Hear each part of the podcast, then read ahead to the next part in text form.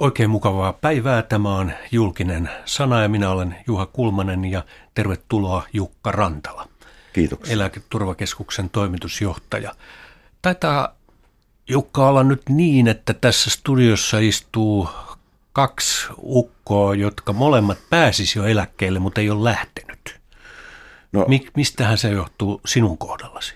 No minun kohdallani se johtuu kyllä siitä, että työt ovat mielenkiintoisia ja tuntuu siltä, että niitä jaksaa ja pystyy vielä tekemään ja ympäristökin suhtautuu myötämielisesti. Eläketurvakeskus vastaa kaikesta siitä tiedosta, jota eläkeyhtiöt tavallaan tuottavat. Te, te niin kuin pistätte ne yhteen, ikään kuin olette toimeksiannon toteuttajia. Niin, eläketurvakeskushan, siitä on erillinen laki ja lain mukaan mm eläketurvakeskus, paitsi että on, on tässä eläketurvan niin sanotussa toimeenpanossa, eli se, että miten eläkkeitä myönnetään, niihin liittyviä rekistereitä ylläpidetään ja niin poispäin, niin tällainen yhteistyö, eli niin meille on myös lakisääteisesti annettu velvollisuus tehdä eläkkeitä koskevaa ja nimenomaan työeläkkeitä koskevaa tutkimusta ja tilastointia ja suunnittelua. Hmm. Ja siihen käytetään tie, niitä tietoja tietysti, mitä eläkejärjestelmässä kertyy muutenkin, mutta myös niitä tietoja, mitä voidaan saada sitten muilta tutkimuslaitoksilta, tilastokeskuksesta ja niin poispäin. Eläkkeistä keskusteleminen ei ole kovin helppoa. Sen huomaa jo heti siitä, kun seuraa mediaa, sanotaan nyt sillä silmällä, että katsoo, että mitä kaikkea eläkkeistä kirjoitetaan ja puhutaan. Miten sinä, Jukka Rantala, arvioisit? Miten eläkkeistä Suomessa keskustellaan? Onko se tasokasta? No minun mielestäni ei siellä nyt suuria ylilyöntejä tapahdu, että, että, jos, että on hyvin paljon asiallista keskustelua ja, ja tosiasioita tuodaan esille ja tietenkin esitetään myös mielipiteitä erilaisia tulkintoja. Ehkä tämmöinen suurin valituksen aihe voisi olla noin yleisellä tasolla se, että näiden eri, että eläkesana se yhdistetään niin moneen asiaan erilaisiin eläkejärjestelmiin ja näin työeläkejärjestelmän näkökulmasta sitä toivoisi, että eroteltaisiin näitä asioita, mikä on lakisääteistä työeläkettä, mikä on kansaneläke ja mikä on sitten sellaisia eläkkeitä, joita ihmiset sitten joko itse tai yrityksen kautta ostavat tai saavat vapaaehtoisesti. Aivan sinä edustat tavallaan tätä työeläkepuolta, joka ja lakisääteistä, lakisääteistä myöskin. No nyt sinulla on tietysti turha esittää sitä kysymystä, mutta olen muille esittänyt, että mikä on se keskieläke tällä hetkellä, mitä suomalaiset saavat. Ja aika harva on sen ihan tarkkaan tiennyt, mutta sehän, no se on, sinutaan se tulee kuin osuuskaupan hyllyltä. No se on noin 1600, olisiko 1613 euroa ja miehillä se on siitä parisen sata euroa korkeampi ja naisilla parisen sata alempi. Miten se sanotaan, että vanhuuseläkkeen saajien keskimääräinen työeläke oli vuoden 2015 lopussa 1486 euroa kuukaudessa. Mikä se oli, se oli nämä sitten siis mä puhu, Tämä on nimenomaan se, mitä sinä sanoit, oli, oli siis tämä lakisääteinen työeläke. Ja sitten se, mistä minä puhuin, oli kokonaiseläke, johon tulee mukaan myös sitten kansan, lakisääteiset muut eläkkeet, eli lähinnä kansaneläke ja takueläke. Eli käytännössä se on noin 1600 euroa Kyllä. sitten.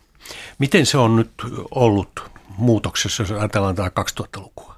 No se on kasvanut aika voimakkaasti, että en nyt ihan ulkoa muista, mutta että to, tai niin kuin ihan tarkkaa lukua osaa sanoa, mutta että noin kymmenen vuoden kuluessa keskimääräinen kokonaiseläke on noussut noin parisenkymmentä prosenttia.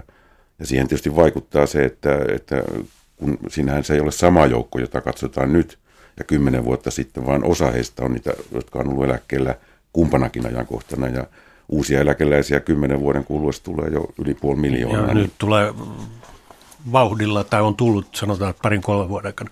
Niin kuin totesin aluksi, niin mekin pääsisimme jo eläkkeelle, emme ole vielä lähteneet.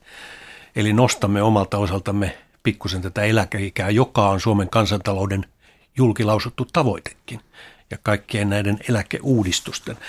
Ja senkin vuoksi tässä julkisessa nyt puhumme eläkkeestä, koska eläkeuudistus astuu voimaan ensi vuoden alusta. Siitä on tehty päätös jo vuosi sitten suunnilleen. Mutta tuota, mitä se muuttaa, Jukka Rantala? No siellä on, on tietysti montakin asiaa. Ehkä nämä näkyvimmät on, on, on se, että tämä alin vanhuuseläkeikä, joka nyt on 63 vuotta, niin se nousee asteittain niin, että 55 syntyneellä tulee kolme kuukautta lisää ja sitten siitä eteenpäin jokainen ikäluokka kolme kuukautta kerrallaan niin, että 62 syntyneillä eläkeikä on 65 ja sen jälkeen eläkeikä sidotaan elinaika odotteeseen semmoisella taulukolla, joka suurin piirtein tarkoittaa sitä, että jos tulee vuosi elinaikaa lisää keskimäärin, niin siitä noin kahdeksan kuukautta on sitten tulee sinne eläkeikään nousua. Tosin per, nousukerta, niin se on rajattu kahteen kuukauteen.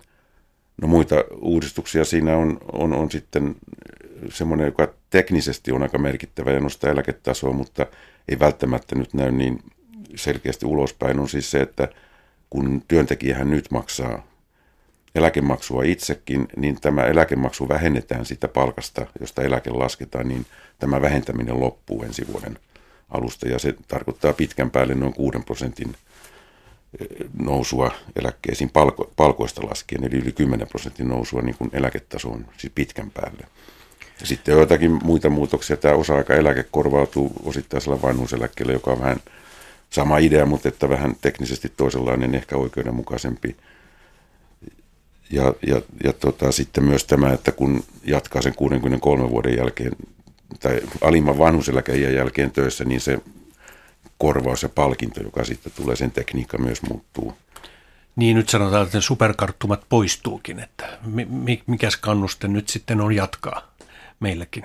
No se on se, että sitten se eläke, jota ei ole nostettu, niin sitä sitten korotetaan, että jos jatkaa vuoden yli sen, mitä, mitä tota se alivanhuuseläkeikä on, niin siihen tulee 4,8 prosenttia korotusta. Eli tavallaan se maksamatta jäänyt, siis lainausmerkissä maksamatta jäänyt eläke, se mm-hmm. siirretään sitten sille lopulle eläkeajalle. Ja se noin keskiarvona matemaattisesti on suurin piirtein sama kuin se nykyinen niin sanottu superkarttuma vaikutuksiltaan.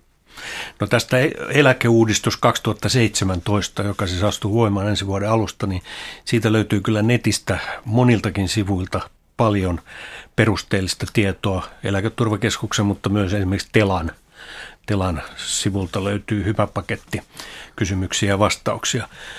Mutta Jukka Rantala, se peruskysymys, joka nytkin näyttää tulee, vaikka tämä eläkeuudistus saatiin aikaiseksi ja se vasta astuu voimaan siis ensi vuoden alusta, niin on alkanut taas vellomaan uusi keskustelu, että mitäs, nyt pitäisi vielä taas kerran muuttaa. Niin siihen kaikkeen oikeastaan liittyy tämä, että onko annettu ja jos on, milloin ja minkälainen niin sanottu eläkelupaus ja kenelle se on annettu. No ja kuka on... sen on antanut? Sana on koska, yksi... sitä, koska sitä ei pitä, pitäisi kuulemma rikkoa, tätä eläkelupausta. Niin, sana eläkelupaus on tietysti sinänsä yksi käsitteinen, mutta mitä se voisi sisältää, niin siitä on varmaan niin kuin hyvinkin monenlaisia tulkintoja. Minä tulkitsin sen niin, että se varsinainen yksityiskohtainen eläkelupaus on se, mitä kulloinkin lainsäädäntöön on kirjoitettu. Ja, se, ja sehän on tietysti niin kuin muuttunut aikojen kuluessa, olosuhteet on muuttuneet ja siihen on ollut niin kuin, niin kuin syytäkin siis muuttaa.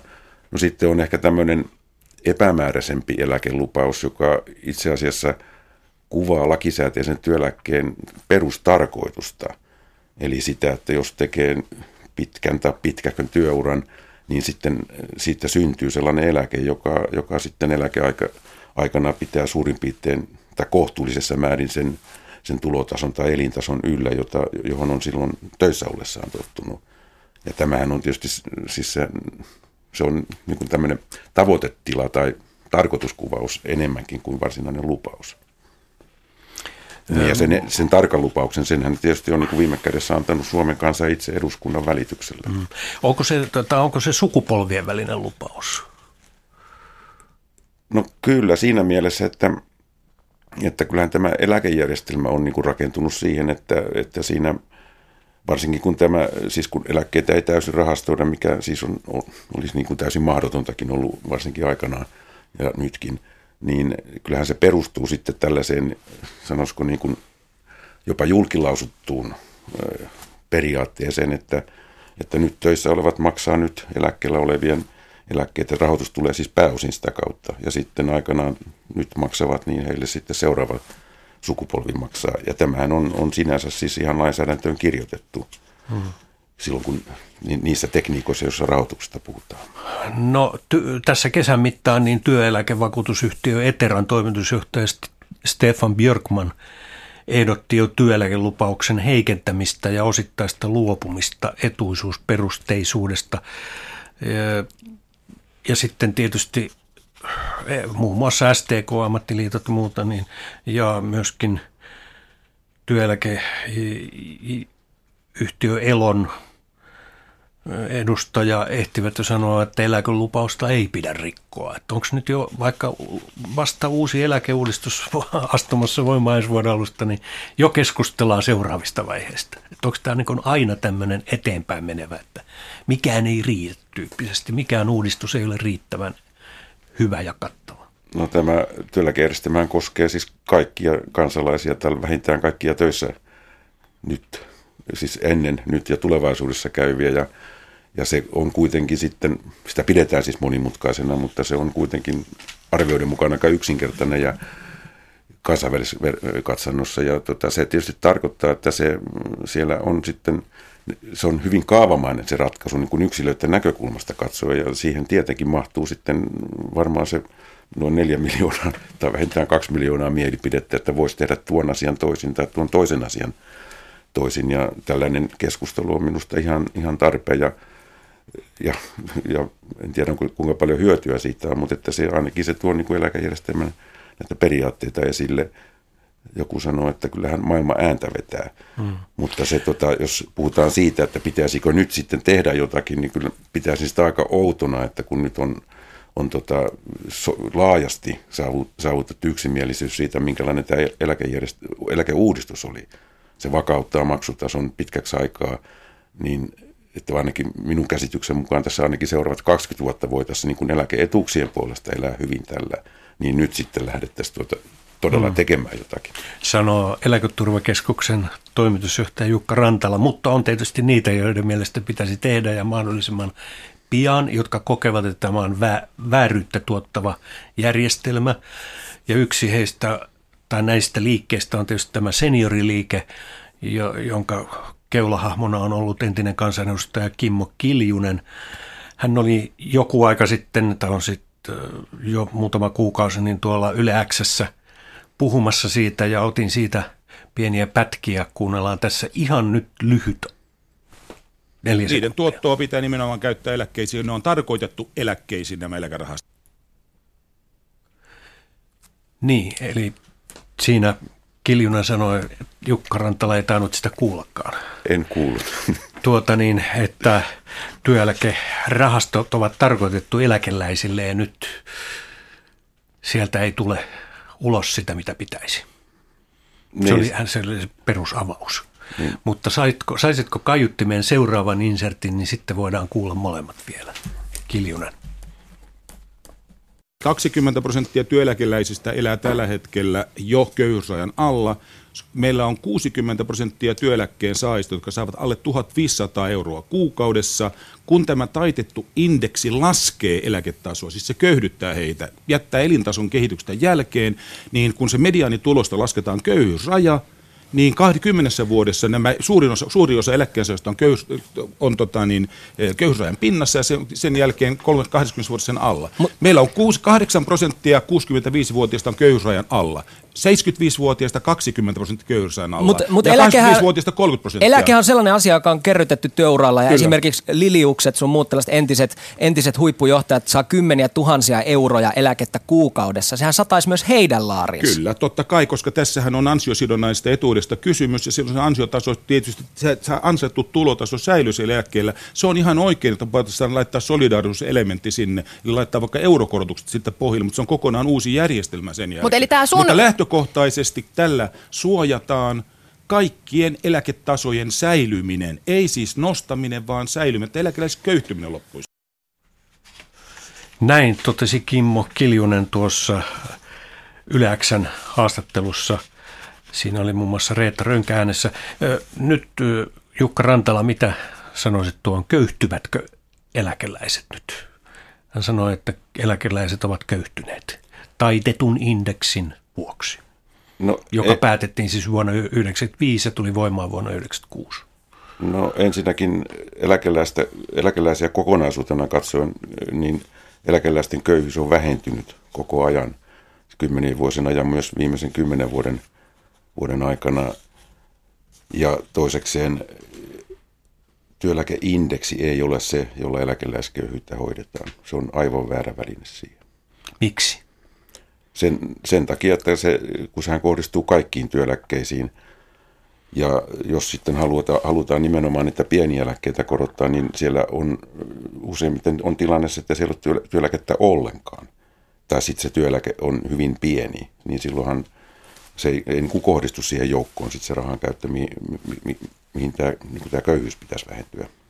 Mutta kyllähän tuossa on perustelu se, että taitettu indeksi, kun siinä hinnat ja palkat määritellään eri lailla, eli palkat eivät vaikuta palkankorotukset niin paljon, niin eläkeläiset sanovat, että jotka ovat pitkään olleet eläkkeellä, että se heidän ansiotasonsa ikään kuin jää jälkeen koko ajan muusta kehityksestä. Niin, sehän on tietysti totta, että, että siis tämä eläkkeiden tarkistuksen käytettävä indeksi, se, on, se ei ole siis ansiotasoindeksi, vaan siinä on, se tarkoittaa sitä, että palkkojen reaalimuutoksesta noin 20 prosenttia mm-hmm. tulee sitten näky, näkyviin näissä indeksikorotuksissa ja, ja se, sellainen henkilö, joka on siis, jolle ei mitään muuta tapahdu siinä eläkkeessä kuin sitten tämä indeksikorotus, niin se, se tietysti niin kuin pitkän päälle se niin kuin jää – että se jää alemmaksi kuin mitä se keski, keskipalkka on, mutta että se ei tarkoita sitä, että eläkkeen ostovoima sinänsä vähentyisi, vaan sinne tulee, tulee kyllä reaalikorotusta. Ja jos eläkeläisiä kokonaisuutena katsoo, niin eläkeläisten tulokehitys on 10 ja 20 vuoden aikana ollut, ollut siis nopeampi kuin, kuin palkansaajien joukkona. Kuitenkin siellä on paljon, kun katsoo näitä keskusteluja, ihmisiä, jotka sanovat, että ovat pudonneet ikään kuin – köyhyysrajan alapuolelle. M- miten se sitten määritelläänkin. Ihminen saattaa tuntea sen sillä lailla, että rahat eivät riitä. Niin, se tota, jokaisella tietysti on niin kuin omat tuntemuksensa ja en, niitä on, ja niihin on oikeus, että en, en sellaisia kommentoi, mutta, mutta se mitä niin kuin tilastoista tiedetään, niin se, se, että tämä olisi yleinen ilmiö, niin se ei pidä paikkaansa. No miksi sitten luulet, että tästä taitetusta indeksistä on tullut niin suuri poliittinen kysymys, että siinä nyt sitten saatiin ne kerättyä kansalaisaloitteen tarvittavat äänimäärät, eli 50 000 ääntä, ja se tulee sitten jossain vaiheessa eduskunnan käsittelyyn? No ilman muuta sillä tällainen objektiivinen syy on, että kyllähän se 90-luvun puolivälissä tehty indeksimuutos, niin kyllähän se niin kuin kaiken todennäköisyyden mukaan johtaa huonompiin eläkkeisiin kuin olisi, olisi sitten tämä, sitä ennen käytetty indeksi. Ja tämä muutoshan tehtiin niin kuin osana muitakin menojen vähentämiseen tähtääviä toimia, kun siihen aikaan näytti siltä, että työeläkemaksu nousee niin korkealle, että sitä ei enää, enää voida sietää. No sitten, ja tässä on ikään kuin se objektiivinen pohja, ja, ja sitten on, on, on tietysti se, että kyllähän tässä aloitteessa on käytetty, aloitteessa ja sen ympärillä käydessä keskustelussa, niin siinähän on käytetty erittäin taitavaa ja tunteisiin vetoavaa retoriikkaa. No mikä siinä on väärin? No sinänsä, että on sitä mieltä, että pitäisi indeksiä muuttaa suuntaan tai toiseen, niin sehän on, on tietysti siinä ole niin kuin sinänsä mitään väärää. Sen sijaan, jos näitä muutosaikeita tai toiveita, niitä perustellaan – asioille, jotka eivät pidä paikkaansa, niin se on väärin. Ja, josta sitten, ja sitten varsinkin ehkä toinen sitten se, että jos tulee semmoinen, annetaan epärealistisia lupauksia tietyssä mielessä, niin se, sehän, on, tota, sehän tuottaa pettymyksiä sitten monelle. No kuunnellaan vielä Kimmo Kiljusta, miten hän perustelee asiaa. Joo, siis kyllähän minäkin ten tiedän, me kaikki tiedämme, että eläkeyhtiö Varma, eläkeyhtiö Ilmarin, Keva ja niin edelleen maksaa ihmisten eläkkeet. Me puhumme nettovaikutuksesta, että työeläkemaksut joka ikinen vuosi, paitsi viime vuonna ensimmäisen kerran historiassa, ovat olleet aina suuremmat kuin maksetut eläkkeelle. Eli nettona rahastoihin ei olla koskettu lainkaan, edes niiden tuottoihin. Mutta Mikko on kertonut, että ne rahastot kerätään sitä varten, että joskus nuorillekin voidaan Kyllä. maksaa eläkettä. Muistatko tilanteen, miten kun 90-luvulla, et muista sitä, miten 90-luvulla kerrottiin, kun alettiin, taitettu indeksi hyväksyttiin ja otettiin käyttöön tämän rahastojen kasv- tuottojen kasvattamisen motiivi. Siinä lähtökohtana oli myöskin varautua tuleviin eläkkeisiin, ennen kaikkea suuriin ikäluokkiin. Nyt suuret ikäluokat ovat eläkkeellä, rahastot ovat viisinkertaiset ja eläkeläisköyhtyminen on päällä. Nyt jälleen puhutaan tulevista sukupuolista, tällä kertaa nyökynuorista, jotta edelleenkin vain voitaisiin kasvattaa näitä rahastoja ilman, että niiden tuottoa edes käytettiin eläkkeeseen. Mä annan ne luvut nyt tässä. Viimeisen neljän vuoden aikana Eläkerahastot ovat kasvaneet 46 miljardia euroa, valtion budjetti on 54 miljardia. Ne kasvavat joka minuutti, joka ikinen minuutti 22 000 euroa minuutissa. Eli sä haluaisit, että ne otetaan heti käyttöön? Ei, ei mitään muuta kuin kerro valtavista voimavaroista, jotka täällä on. 22 000 euroa joka minuutti kasvavat eläkerahastot. Julkinen talous velkaantuu 10 000 euroa minuutissa. Minä haluaisin teille nuorille pelastuksen siitä, että ei kuivata tätä kansantaloutta noihin eläkerahastoihin, siirretä ulkomaille veroparatiisiin. Kerropa Mikko veroparatiisista 40 miljardia euroa on eläkerahoistamme veroparatiisissa. Kuivatetaan tämä suomalainen Helsingin Sanomien mukaan. No 12 miljardia on vähintään hedge fundeissa, jotka on veroparatiisissa. Kimmo, puhutaanko vielä nyt siitä, että kun Mikko sanoi äsken, mua kiinnostaa se, että Mikko sanoi äsken, että jos me lähdetään sun kansalaisaloitteen mm-hmm. tielle, niin vuonna 2060 ei ole enää varoja käytettäväksi eläkkeeseen. Oletko sinä samaa mieltä vai eri mieltä? Oletko sinä eri mieltä siitä? No niin, tällaista keskustelua käytiin siis Yle ja siinä oli Eläketurvakeskuksen johtaja Mikko Kaut, Kautta. Kautta, niin. Ja tuota niin, eh, mitä Jukka Rantala sanoit, että ö, eh, miksi Kimmo Kiljusen perusteet olisivat vääriä? Niin, sen lisäksi mitä tässä aikaisemmin puhuttiin, niin tässä oli keskustelua näistä rahastoista. Niin, ja... eli, eli rahastot, että niitä ei käytetä, onko se totta?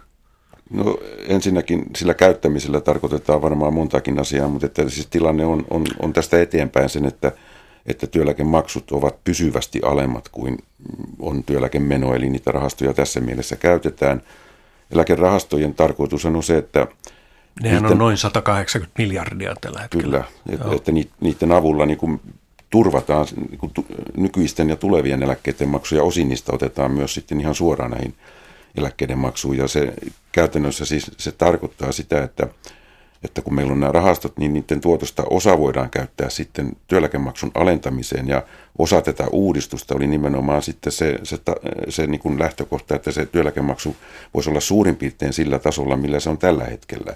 Ja se, jotta se on mahdollista, niin näiden rahastojen tuoton pitää sitten peittää se aukko, mikä jää sen maksun ja menoprosentin väliin.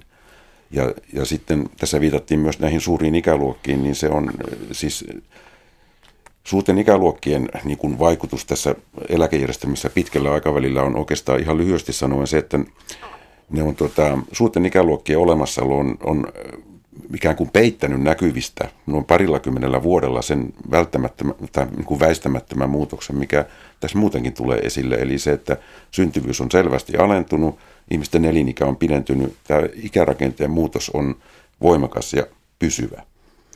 Ja sitten kun sitten ehkä vielä tämmöinen, sanotaan nyt näin, liittyy ehkä tähän media, mediaan enemmän, että, että totta kai siis tämmöiset niin kuin miljardit, 180 tai joku vastaava, niin nehän kuulostaa niin kuin tosi hurilta.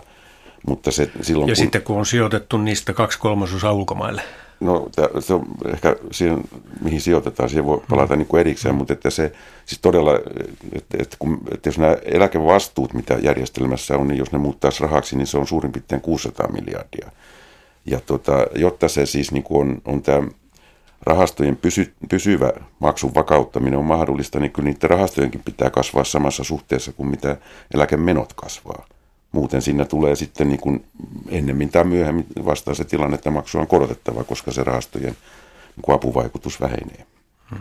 Niin kuin sanoit, niin nyt tällä eläkeuudistuksella on sitten pyrkimys siihen, että, että tämä eläkeen maksuosuus työssä olevalle ja nuoremmille ikäpolville ei kasvaisi tästä nykyisestä enää. Kyllä näin, että siis historiahan on se, että työeläkemaksu lähti noin 5 prosentin tasolta liikkeelle ja jos katsoo nyt sitten nyt eläkkeellä olevia, niin heidän työnantajansa ja he itse on ehkä keskimäärin maksaneet sellaista maksua, joka on ollut 10-15 prosenttiin palkkojen, palkoista ja, Ja nyt tästä eteenpäin niin tämä niin kuin kestävä maksutaso saattaisi olla jossain 24 25 prosentin paikkeilla. No tästä juuri puhutaan, kun puhutaan tämän sukupolvien välisestä ikään kuin Kyllä. solidaarisuudesta tai sen puuttumisesta. Ja jotkut eläkeläiset kokevat, että nuoret eivät tunne solidaarisuutta heitä kohtaan. He ovat tehneet koko ikänsä töitä, saattaa olla 4-50 vuottakin. Ovat aloittaneet työnteon ehkä jo reilusti alle 20 sitten eläke leikattiin siitä alkavaksi vasta 23-vuotiaasta ja sitten tuota, nyt sitten tämä taitettu indeksi vie eläkkeellä ollessa vielä sitten ikään kuin sitä eläkkeen kasvua tai se jää jälkeen yleisestä kehityksestä.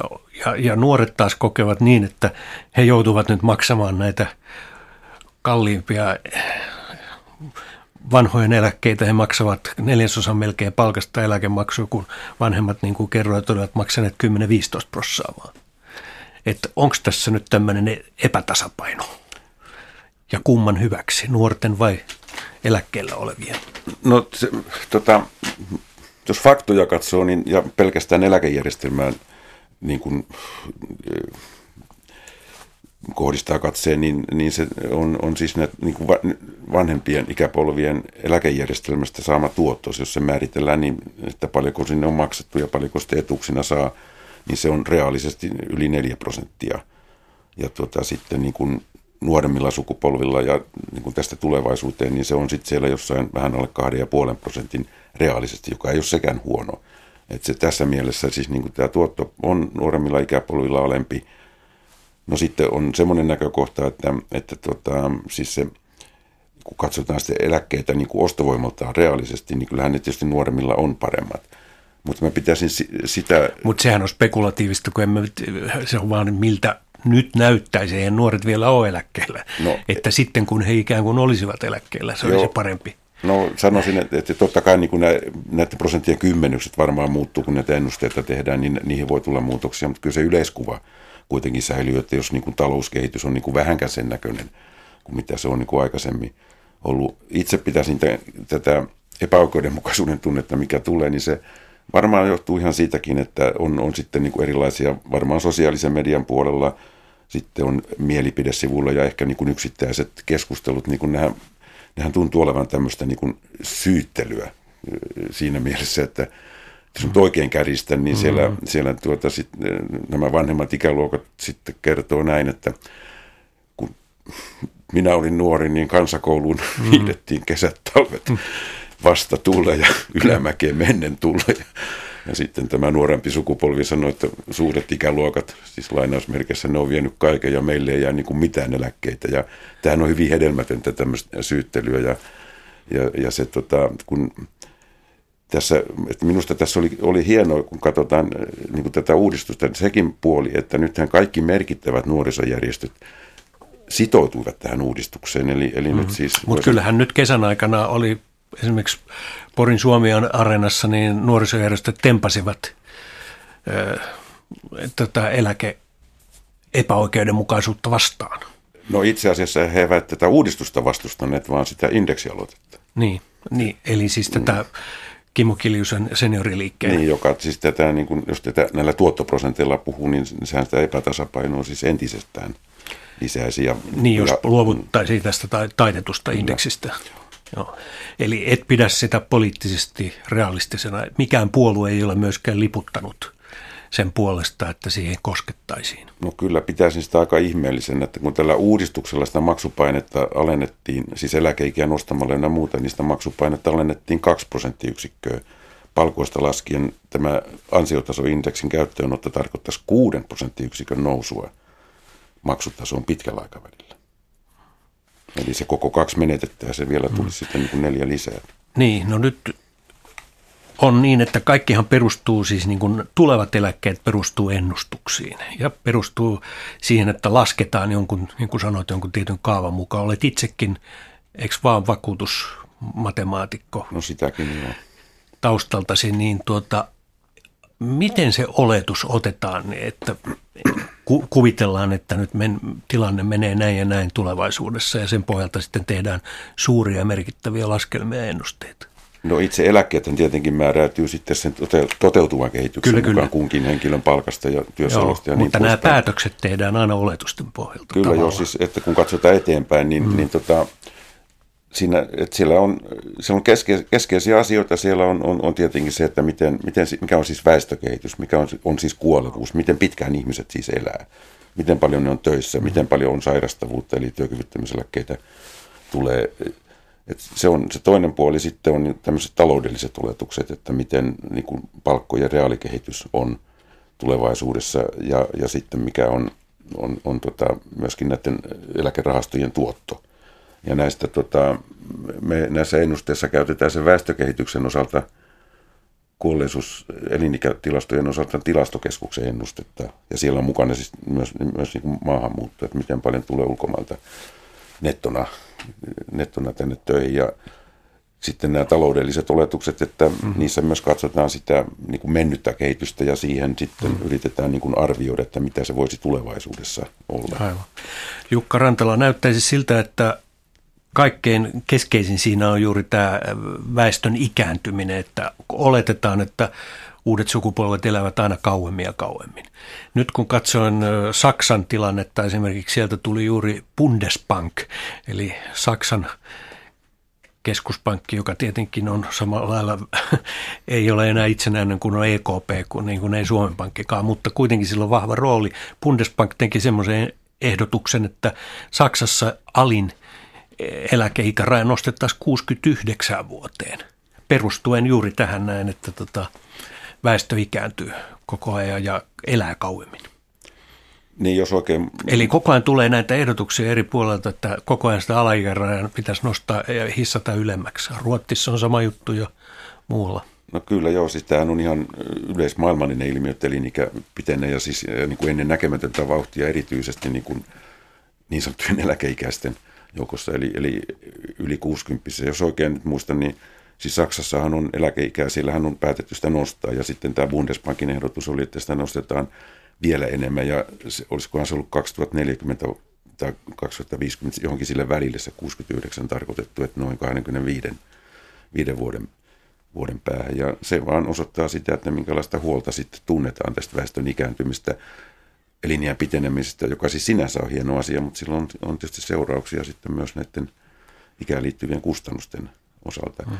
Saksassahan on, on tilanne se, että siellä on ennakoitu, että eläketaso laskee aika voimakkaasti suhteessa siis töissä oleviin, oleviin eh, nyt, nyt siis parinkymmenen vuoden aikana. Ja tämä Bundesbankin ehdotus perustui juuri siihen, että se eläketaso per kuukausi pidettäisiin suurin piirtein nykytasolla, niin se edellyttäisi sitä mm. eläkeijän nostoa noinkin paljon.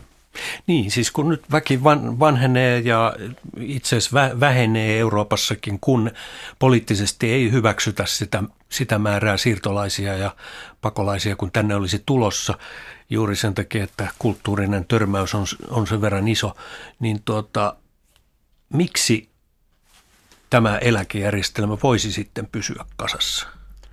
No siis jos mä palasin tähän uudistukseen ja tähän eläkejän – eliniän pitenemiseen vielä, niin nyt, nyt tässä Suomen tekemässä uudistuksessa niin tämä asia on minusta hyvin tyylikkäällä tavalla ratkaistu ja voi sanoa, että myös sillä tavalla, että siihen nyt minun mielestäni ei tarvitse kyllä palata parin 30 vuoteen.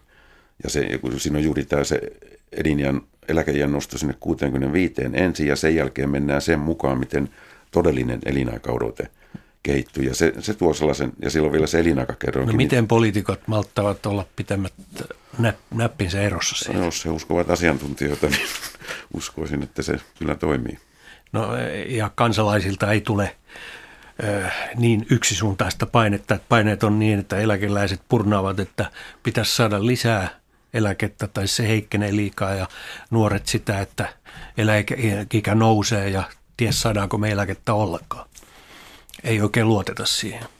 Niin, ei, totta kai nämä niin kuin ristipaineet, kyllä ne tulevaisuudessakin on, se on sitten, sitten niin kuin eri asia, kuinka voimakkaita, ja varmaan ne vaihtelee sitten eri, eri aikoina. Näissä on, on tällaisia erilaisia syklejä näissä niin kuin vallitsevissa mielipiteissä. Mutta uskoisin sitten, että kuitenkin kun tämä on tämä Suomen eläkejärjestelmä, se on aika tasapainoinen ja siinä on, on tehty paljon näitä uudistuksia ja se on, on myös niin kuin on minun mielestäni aika lailla niin tasapuolinen ja toimiva, niin uskoisin, että tämän tyyppiset niin kuin tosiasiat ja vertailuun muihin maihin perustuva tieto, niin se kyllä pitää sitten myös sen varsinaisen päätöksenteon niin kuin järkevällä pohjalla. Että semmoiset niin populistiset liikkeet, niin en usko, että niillä tulee olemaan suurta vaikutusta. Tai ainakin toivon niin. Mm, Jukka Rantala, olet tosiaan pitkään seurannut ja ollut keskeisellä paikalla tätä eläkeratkaisua seuraamassa ja luomassakin tietyltä asiantuntijana, niin, niin näet tietenkin ne pitkät kaaret. Onko ollut sitten semmoista hyppäyksen omaisuutta, kun tuntuu, että poliitikot tekevät kyllä joskus, niin kuin se 95 päätös taitettu indeksi, niin se oli aika radikaali ratkaisu Lipposen hallitukselta silloin. No kyllä tässä, siis aika johdonmukaista tämä työeläkejärjestelmän kehittäminen on ollut, että silloin on, voisi sanoa, että siinä on ollut tämmöinen, tämmöinen niin kuin kaksi tämmöistä niin kuin selvän kehityksen kautta, niin kuin erilaista kehityksen kautta, että silloin 62, kun tämä yksityisen sektorin työeläkejärjestelmä tuli, niin silloinhan sitten se oli, se oli niin kuin aika suppea ensi alkuun, niin sitten niin kuin eläketasoa parannettiin, eläkelajeja lisättiin ja uusia väestöryhmiä otettiin sen järjestelmän piiriin. Tätä jatkui sitten oikeastaan tuonne 80-luvun niin kuin puoliväliin asti. Ja sen 80-luvun puolivälin jälkeen sitten niin kun sitten katsottiin sinne pitemmälle tulevaisuuteen, niin kustannusten nousu sitten niin kuin muutaman kymmenen vuoden päästä näytti niin kuin tosi hurjalta. Ja sen jälkeen sitten lähdettiin siihen linjaan, että, että sitten näitä etuuksia, erityisesti niin kuin varhaiseläkkeitä karsittiin ja pyrittiin niin työuria pidentämään ja myös sitten tähän eläketasoon sitten puutettui. Ja, ja tämä on, tämähän on kaikki tapahtunut, siis melkein kaikki nämä asiat on tapahtuneet sillä tavalla, että siinä on työmarkkinajärjestöjen yhteisymmärrys ollut ja sitten niin kuin hallituksen ja eduskunnan yhteisymmärrys. Sitten on joitakin yksittäisiä tällaisia sinänsä niin kuin merkittäviä uudistuksia, jotka on, on, on olleet ikään kuin, että siinä ei ole tätä työmarkkinajärjestöjen konsensusta ollut, tai, tai sitten poliittinen päätöksenteko on muuten niin kuin lähtenyt tekemään tavallaan ilman tätä järjestöjen mukanaoloa, niin muun muassa tämä työttömyyseläke, joka aikanaan oli, niin sen ikäraja – pidettiin pitkään hyvin alhaisena ja sitten oli tämä yksilöllinen varhaiseläke kaastuvulla. Sen ikäraja meni selvästi alemmaksi kuin mikä olisi niin kuin jälki, vähintäänkin jälkikäteen katsoen oli järkevää. No, tämä taitettu indeksihän on ollut sen niin kuin säätäminen, sehän oli koko lailla niin kuin yhteisymmärryksessä työmarkkinajärjestöt, hallitus, eduskunta. Mutta et usko populistisiin ratkaisuihin. Pidätkö siis esimerkiksi eläkekattoa populistisena Pidän joo se, koska se, että ymmärrän kyllä hyvin ne perusteet, mitä sille esitetään, että se on tällainen, että ei noin suurta eläkettä ei tarvita, mutta se, että sitten jos katsotaan, jos sellainen säädettäisiin, minkälaisia seurauksia sillä olisi, ne olisi epäedulliset. Kaikkien siis kannalta, ei eli, vaan näiden Eli se pitäisi hoitaa progressiivisen verotuksen kautta. Näin, no, niin kuin muutkin tulot, että jos katsotaan, että on, on liian suuret tai niin kuin sellaiset tulo, tuloerot, jotka, jotka tota, eivät ole siedettäviä, niin se on verotuksen asia. Taitettu indeksi, siitä luopuminen, onko se, olisiko se populistinen ratkaisu? No ainakin jos se tähän kansalaisaloitteeseen perustuisi ja sitten, että totta kai niin kuin voidaan, voitaisiin, siis se on niin kuin periaatteessa on mahdollista tehdä sitten semmoinen päätös, että nostetaan menotaso 6 prosenttiyksikköä, jolloin sitten täytyy niin kuin punnita se, että kun se maksutasokin nousee sen 6 prosenttiyksikköä, niin minkälaiset vaikutukset sillä on – työllistämiseen, koska se maksetaan niiden töissä olevien palkoista. Minkälainen vaikutus tähän sukupolvi, sukupolvien niin kuin väliseen sopimukseen. Ja... No miten pitää sitten hoitaa heidän ja niiden eläkeläisten asema, jos se ei tule eläkkeellä toimeen, jos eläke on niin pieni? Se on, siis, että se on ennen kaikkea se on kysymys siitä, että mikä on, on siis niin kuin vähimmäiseläke, kansaneläkkeen tarkoitus ja takueläkkeen tarkoitushan on sitten, sitten niin kuin nostaa eläke, kokonaiseläkkeen taso sellaiselle niin kuin vähimmäiseläkkeen tasolle, jos se työeläke on nolla tai se on, on, on hyvin pieni ja kansaneläkkeen ja, ja työ, takueläkkeen taso on, on, on sitten sellainen, sehän on poliittinen kysymys ja, osin, ja myös taloudellinen kysymys. Se on se ensisijainen keino ja sitten on, jos on tällaisia tai sanotaan niin kuin erityistyyppisiä menoja, niin siellä on tietysti on, on niin eläkkeensaajien asumistuki ja sen tyyppiset ratkaisut ja sitten saira, saira, noissa lääke- sairaanhoitokuluissa niin sitten omat järjestelmänsä siellä. Eli sitä kautta pitäisi tukea, ei, eikä niin, että kosketaan tähän eläkejärjestelmään sinänsä. Ei, ja jos, jos nimenomaan eläkeläisköyhyyden vähentämisestä puhutaan, niin se, se on aivan väärä keino lähteä työläkkeitä siinä jollakin tavalla muuttamaan. No Jukka Rantala, miten nyt itse henkilökohtaisesti aiot olla vielä nostamassa tätä suomalaisten keskimääräistä eläkeikää? No, tietysti yhden Työssäoloikää. Henkilön, yhden henkilön vaikutus on siellä desimaalin toisella puolella aika kaukana. Joo, mutta yksi, yksittäisistä henkilöistä se koostuu. Kyllä, näin se, näin se menee. Jokaisen henkilökohtainen ratkaisu, että missä vaiheessa siirtyy sitten, jos oikeus tulee. Niin. No, Suurin osahan taitaa livetä heti eläkkeelle, kun pääsee. No ei suurin, tai kyllä suurin osa, joo, se on, se on totta. No tota, omalta osaltani en ole mitään tarkkaa päätöstä tehnyt, että kyllä tässä vielä aion jonkun aikaa jatkaa, jos myös eläketurvakeskuksen hallitus on samaa mieltä. No miten vielä arvioisit tätä julkista keskustelua? Onko siinä nyt sitten joku, me olemme nyt aika monta asiaa tässä käsitelleet, mutta joku erityisesti, joka pitäisi niin kuin korjata tai parantaa. Teillähän on e- eläketurvakeskuksella nyt sellainen blogikin, jota sinäkin pidät. Onko sen tarkoitus juuri tuoda tota niin, oikeat tietoa? Siellä on muun muassa laskelma näistä eläkerahastoista ja niiden tuotoista. Niin sen blogin tarkoitus on tosiaan niin kuin tuoda tällaista niin kuin tutkimustietoa, esittää myös niin kuin jopa henkilökohtaisia mielipiteitä erilaista asioista ja, ja toivon mukaan myös ne blogin jutut olisi, sinne kirjoittaisi siis moni muukin kuin minä, niin olisivat sitten sillä tavalla kirjoitettuja, että ne on, on sitten niin kuin ymmärrettäviä, että pyritään pois siitä, että käytetään tätä alan niin kuin teknistä termistöä. Se on aina, aina tietysti vaikea, kun siinä on tottunut niin kuin joka päivä sitä käyttämään, niin se saattaa jäädä ikään kuin, ikään kuin päälle.